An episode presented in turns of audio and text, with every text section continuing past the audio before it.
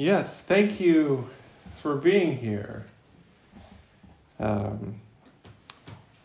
some point in the summer, Roshi Mado, who's away for the next few weeks, she's teaching at Jikoji Zen Center up in Northern California and also visiting her daughter, usually something that doesn't get to happen for her too often during the year, started thanking people for showing up on Sundays. Thank you for being here on a warm day, on a cold day, on a rainy day, on a sunny day, when there were many people here, when there were not many people here.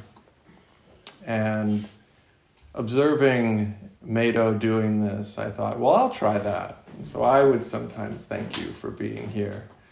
And I realized it's not really my style. My style is more like, where were you last Sunday? Napping? Good for you. Good to see you this Sunday. But a genuine thank you for being here. For the last 2 years, for the last year, the last 6 months, there's been a lot of work happening behind the scenes, if you will, concerned with the next 20 years of Oan, the next 20 years of our little temple. Can we keep it going? Next month we'll celebrate 20 years of Oan.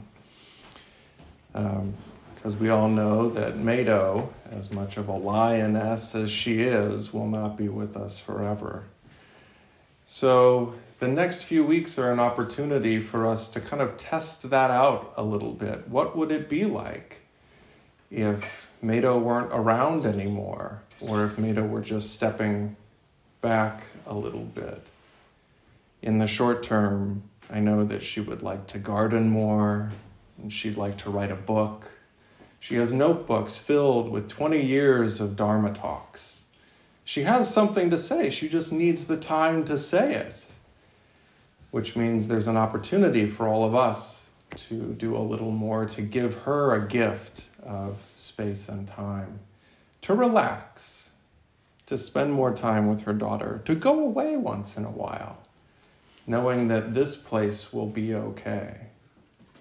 So thank you for being here once more.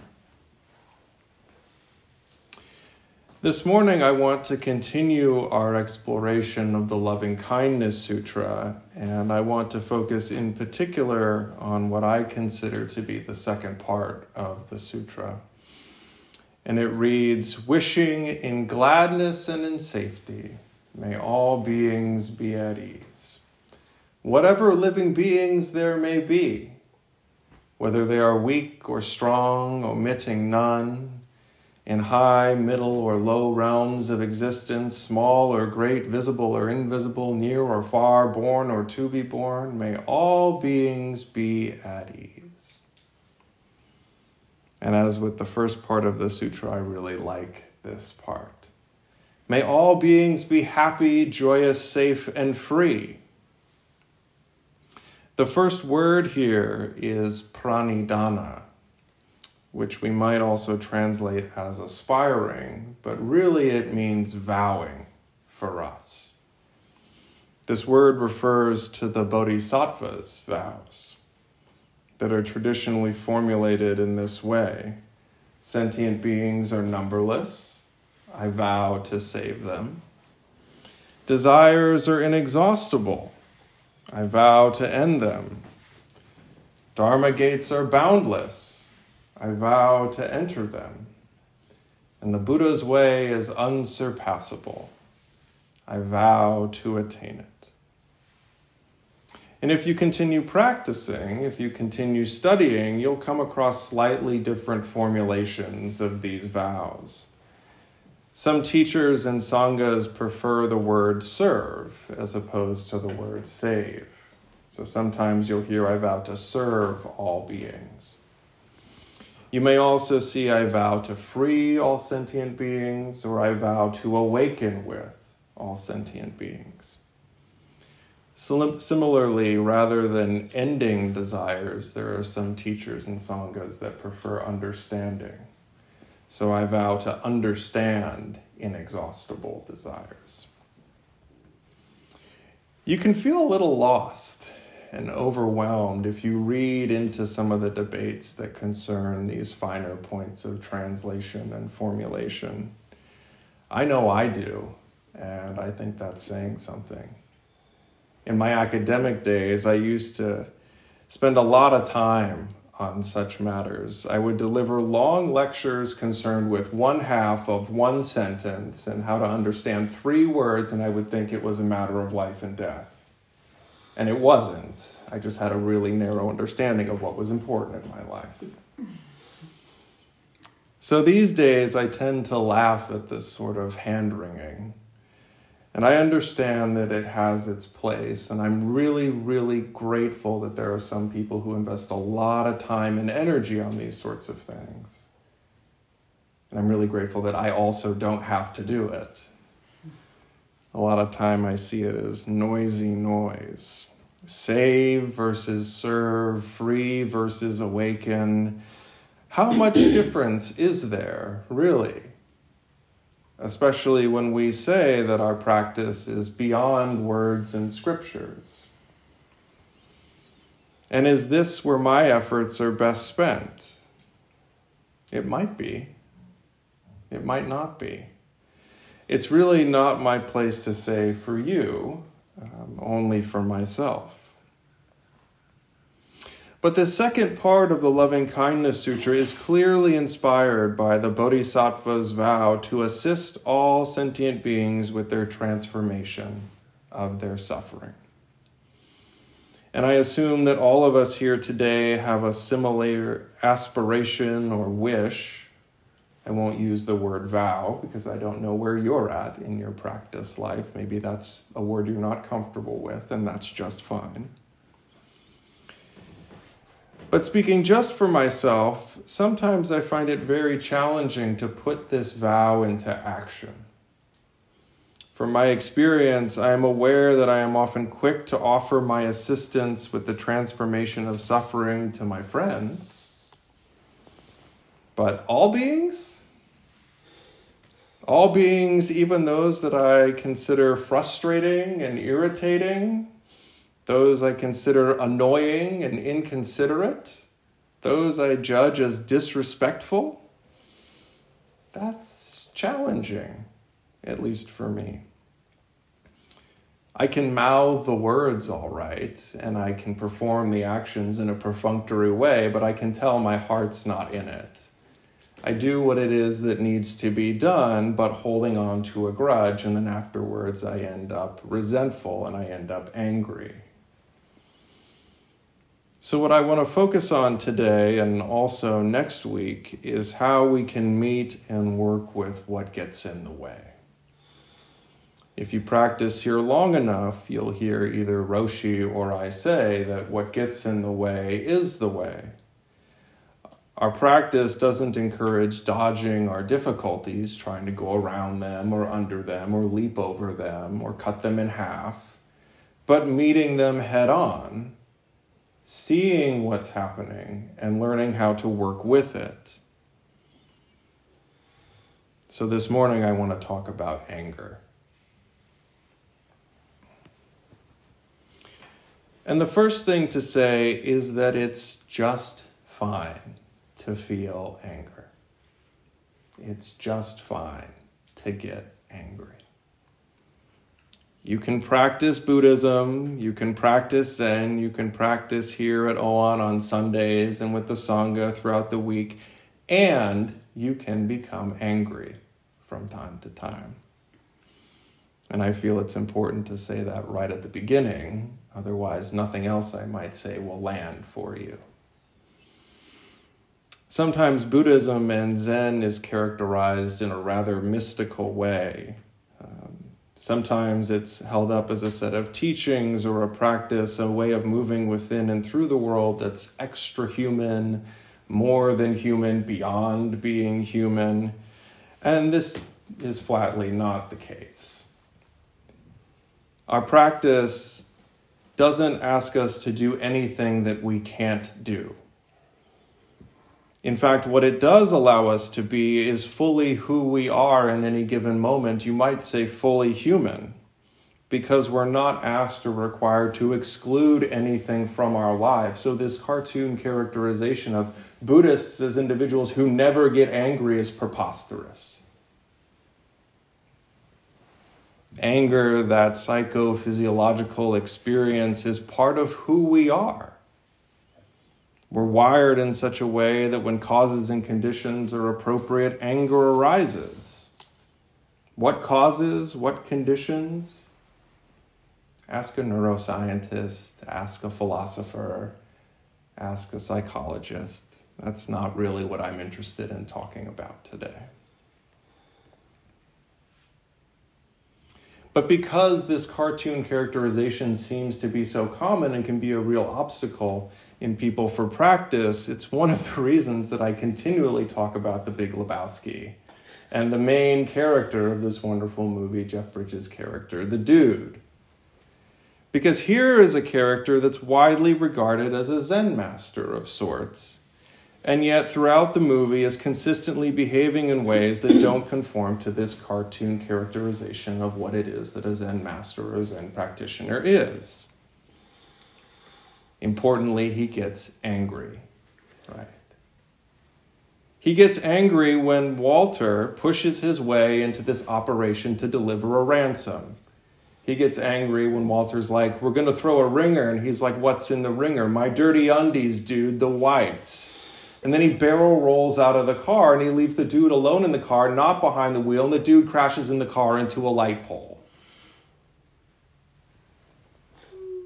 He gets angry at Walter when they're about to spread Donnie's ashes, and he starts going on about Vietnam again, and it has no relation to the situation. And he goes and scatters the ashes, but he doesn't realize the wind is blowing in the opposite direction and the ashes go all over the dude.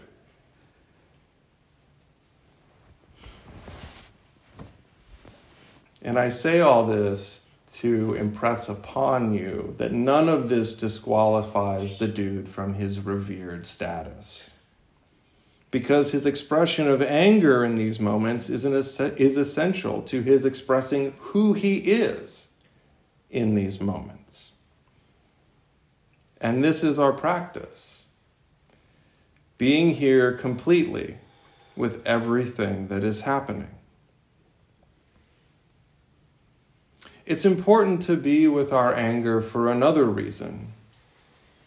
Although we sometimes classify and talk about anger as one of the three poisons, alongside greed and ignorance, anger can also offer us insights into the reality of the situation. So the meditation teacher Sharon Salzberg reminds us that anger can impel us to let go of ways we may be inappropriately defined by the needs of others.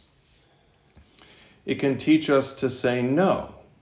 It can motivate us to turn away from the demands of the outer world to the nascent voice of our inner world, and it's a way to set boundaries. And moreover, anger has the ability to cut through surface appearances. It doesn't just stay on a superficial level. It's quite critical. It's quite demanding. It has the power to pierce through the obvious to things that are more hidden. And this is why anger can be transmuted into wisdom.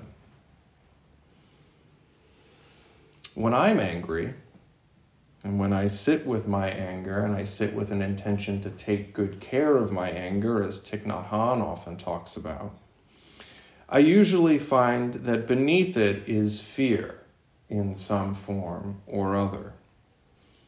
I'm afraid. I feel unsafe. I feel threatened. And so almost automatically, reflexively, I become defensive and I become suspicious. And in an attempt to become powerful, I become angry. You know this, perhaps. When you're angry, you feel powerful. Bring it on, whatever it is that stands in my way. But when I see that really I'm afraid and I feel unsafe, then it becomes clear that defensiveness and hostility are not the appropriate responses to the situation in which I find myself.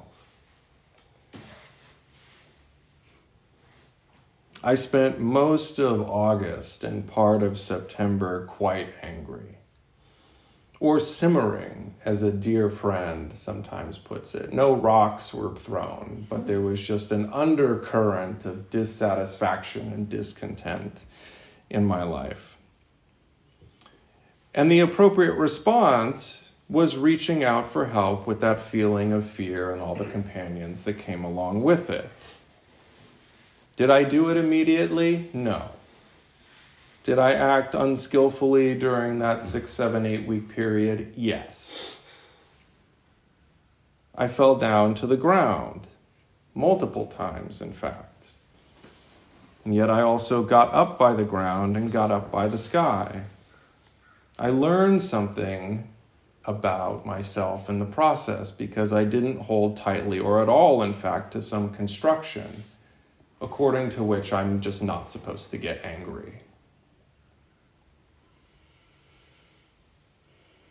And I'll use this as an opportunity to remind us all of what the 9th of the 10 clear mind precepts has to say. It says, no harboring anger or ill will, but rather we make it a point to dwell in equanimity. The word harboring here is critically important. As I've said, anger arises, and you just can't stop that, prevent that, or otherwise change that. But you don't need to continually feed the flame of anger. Do you understand what I mean when I say that? All too often, anger lives long beyond the inciting incident because we continue to play the tape over and over and over again. We rewind it, we press play, nurturing that feeling and helping that feeling grow stronger. After I wrote that, I thought that rewind the tape suggests that we play the exact same scenario in the exact same way over and over and over. And I started wondering if we really do that. I don't, in case you were wondering. What I tend to do is adjust little details of the situation just enough so that I feel more in the supposed right, putting the other person more in the supposed wrong, with the result that I feel justified in my anger. And at this point, we are far beyond where we started. At best, I think we're fighting with a mental construction that resembles the original thing about which we were angry, and maybe color. That's it. Maybe you've made it black and white just to make it even more dramatic. I don't know. If you ever catch yourself doing this, I suggest that you stop and laugh at yourself. Look! There's this marvelous comedy that you've constructed in your head, and you are the star. So the teachings ask us then not to not become angry, but not to cling or hold on to our anger when it arises. When anger is present, we take good care of it and look deeply into it, so that we can see the reality of the situation. And when anger departs, we let it depart. And this may take some time. It might take days, it might take weeks, it might take even months. As Thich Nhat Hanh describes anger, it's a living thing. It comes up and it needs time to go back down. Even if you have clear evidence to convince someone that his anger or your anger is entirely based on a wrong perception, please don't interfere right away. Like craving, like jealousy, and all afflictions, anger needs time to die down. This is the case even after we have understood that we misunderstood the situation. When you turn off a fan, it continues to spin a while before stopping. Anger is like that. Don't expect the other person, don't expect yourself to stop being angry right away. That's not realistic. You have to allow anger to die down slowly, so don't rush. What more can we say about working with anger? A lot. Come back next week. I have a whole talk on patience prepared. But for the rest of today, I just want to offer one more thought. And it's something that if you've been around for a while, you've heard me say often. Are you sure? Are you sure? Are you sure that you're right or correct about the situation? Are you sure that you in fact understand what happened, the person's intentions, their motivations? Are you sure that when you replay the situation in your mind or you record the situation in your precept journal, you have been truthful to the situation?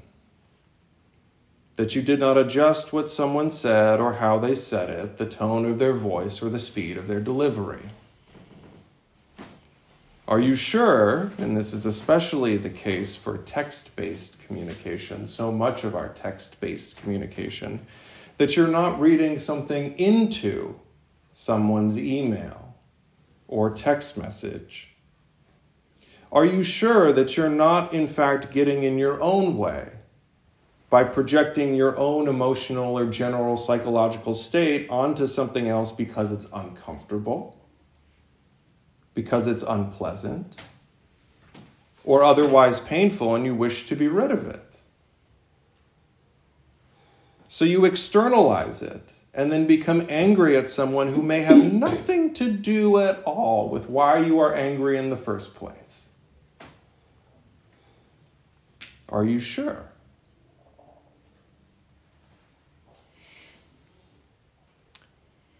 The answer to this question should always be no. We should not be sure of any perception, judgment, or other mental formation that we have. We act on the basis of mistaken perceptions and incorrect judgments all the time. And if you look back through your life, you will find, if you're honest with yourself, that you have a great track record of doing this. You get an A+ in acting on mistaken perceptions and incorrect judgments. We all do. And that's okay. It's not, though, because we're flawed or because we're imperfect. Far from it. But we live in a continually and constantly changing world, an utterly empty world, where as soon as we feel that we have a handle on something, you know this feeling, yep, I got it, there it is. You open your hand and you realize there's nothing there anymore. How could you not sometimes act from a perception or a judgment that does not in fact correspond to the way things are, when the way things are is continually slipping away from you, over and over again?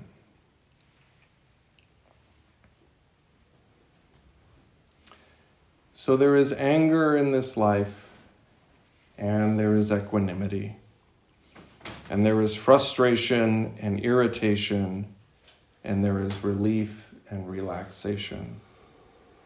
There is suffering, and there is liberation. And mixed into all of this and more, there is the wish that all beings be happy, joyous, and live in safety, underpinned by a vow to embrace and sustain all beings. Thank you.